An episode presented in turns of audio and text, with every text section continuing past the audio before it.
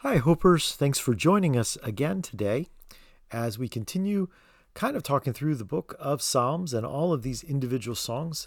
Today's psalm is Psalm 27, again, a psalm of David, called today Putting Out Fear. And we're not going to read the whole psalm, but I want to read about three verses of it to you because I think as we go into this year and as we go into a new month and maybe new situations and circumstances, new uncertainties and doubts, fear is always going to be something that we have to have an answer for.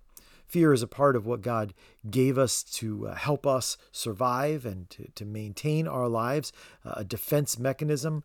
But the enemy found out pretty quickly that he could exploit it into neutralizing people who are thought to live by faith, but instead are distracted into this emotional entanglement with something that overwhelms us and feeds on itself. It's just a, a spiral that keeps spinning faster and faster and faster. So I've called today Putting Out Fear.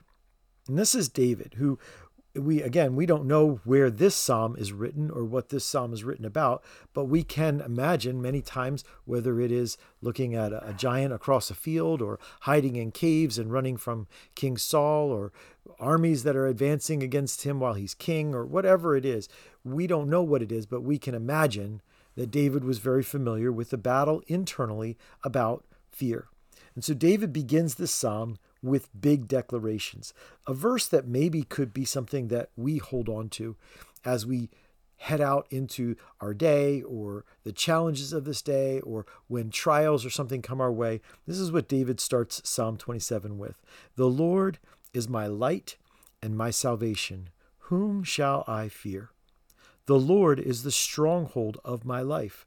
Of whom shall I be afraid? That feels really confident. And I don't know if it's full of all of that confidence of those words, but it certainly has a powerful ring to the declaration that David says, Whom shall I fear and of whom shall I be afraid? David is asking those who are singing this song and even his own soul, let's, let's assess the situation. Let's assess the battle. If it is God versus these enemies of mine, who do I believe is more powerful? Who do I believe will be victorious? Who do I trust in? Who would I project as the winner of this showdown? Of course, it would be the Lord. So when David says, The Lord is my light and my salvation, whom shall I fear? That, that's that rhetorical way that David says to himself and to those who are listening to this song or singing this song. Let's get our heads straight. God is my light. And the idea of light there is a little bit more than just I can see, but it's that darkness is this thing that closes in around you and makes makes life uh, scary. Certainly, in the dark, things are more scary than they would be in the light. Uh, you can imagine more. You can't identify sounds. You you think you might see something over there or hear something over there. So in the dark, the light expels fear because the light exposes many things that we would create into larger things. And when God, when uh, David calls God his light, the Lord is my light, what he's saying is, as I put my trust in you, a lot of the things that I would make up in my head or that I would naturally be fearful of are exposed. Instead of me having to sit here and work out and imagine and worry and stress over all the things that could be, I instead by standing in your presence, I am in the light. And that darkness doesn't have that kind of ability to shroud things and then scare me because they are shrouded. He is my light and my salvation. He is the one who saves me. He is the one who comes to my rescue. He is the one that is going to hold me through this life and into the next. And remember, David is not just acting, if this is while he's on the run from Saul or sometime in that place, he's not just acting on presumption he has been anointed the king of Israel. And somewhere along the way in his in his reign as king, God has made with him the, the Davidic covenant that a king will sit on his throne forever, that his line will not come to an end, that his son will build a temple to like David has heard promises from God that tell him this is not the end of his life. So David is saying to himself, God has already told me what will happen.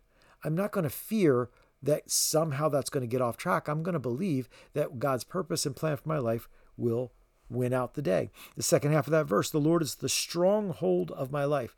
We don't do a lot of strongholds, but you can think of like shelter from severe weather, like uh, severe thunderstorms or hurricanes or even tornadoes.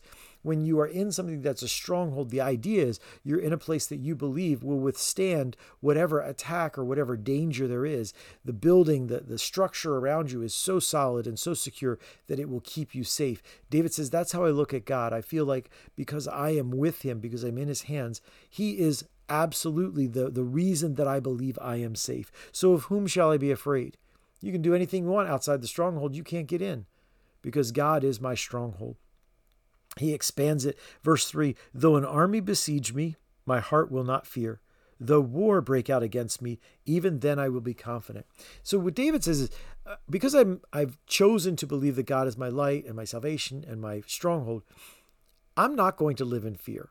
And then he starts saying, even if, even if, even if. And I think there's this stubbornness to it that maybe we need more of in our spiritual walk. Though an army besiege me, even if I'm surrounded and there's nowhere to go, I will not fear. Though a war break out against me, if someone comes and, and all the hate and anger and they've got all they're all ready for battle and I maybe am not, even then I will be confident. David is saying that I will not live in fear. I am going to put it out of my life. I'm going to beat it back because my God is that great, I am not going to be someone who just turns fear over and over in my head.